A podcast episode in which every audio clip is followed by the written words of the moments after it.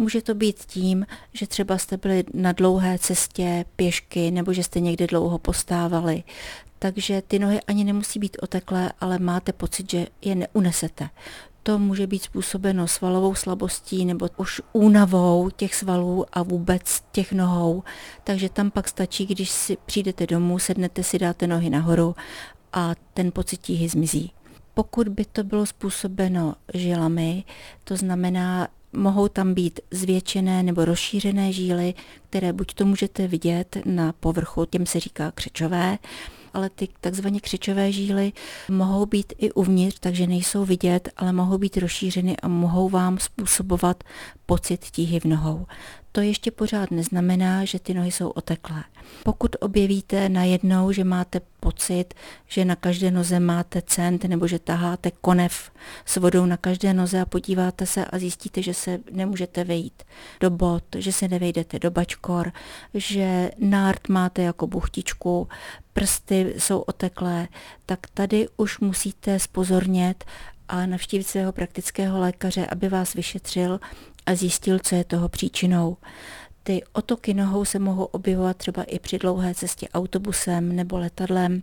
To většinou bývá způsobeno tím, jak dlouho sedíte, máte nohy ohnuté v kolenou, jsou přiškrcené žíly, které umožňují návrat krve z dolních končetin zpátky k srdci, tak vlastně ta krev zůstává v těch dolních končetinách, v lítkách a kolem nártů a začne rozstupovat tekutina do těch intersticiálních prostor a tím pádem vám ty nohy otečou. Tam je zase léčba jednoduchá, sednete, dáte nohy nahoru, otoky zmizí. Ale pokud ty otoky nemizí a nemizí ani přes noc, pak musíte za svým praktickým lékařem, aby vás vyšetřil, protože tady to už může nás varovat. Pozor, je něco v nepořádku třeba s minerály, nebo je něco v nepořádku se srdcem. Nicméně vraťme se k tomu problému nejčastějšímu a to jsou křečové žíly.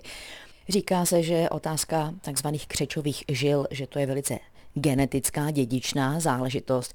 Můžeme preventivně nějak eh, se zaměřit na nějakou výživu, na příjem určitých minerálů, které spevní tu žilní stěnu? Tam tu cévní stěnu spíše spevňuje rutín a kyselina askorbová, která vlastně tu cévní stěnu napruží a pomůže jí, aby se tolik nerozšiřovala, aby nepraskala. A proto já si většinou vždycky ptám svých pacientů, jaké nohy měla maminka, babička, strejdové, tetičky, abych zjistila, jestli tam ta genetika skutečně je nebo není. A vždycky se ukáže, že tam ta genetika je.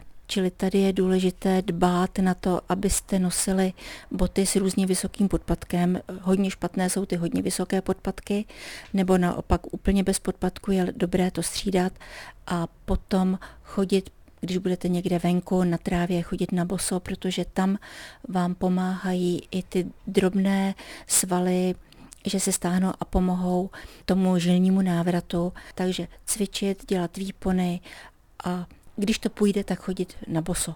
Markéta Vejvodová, Český rozhlas.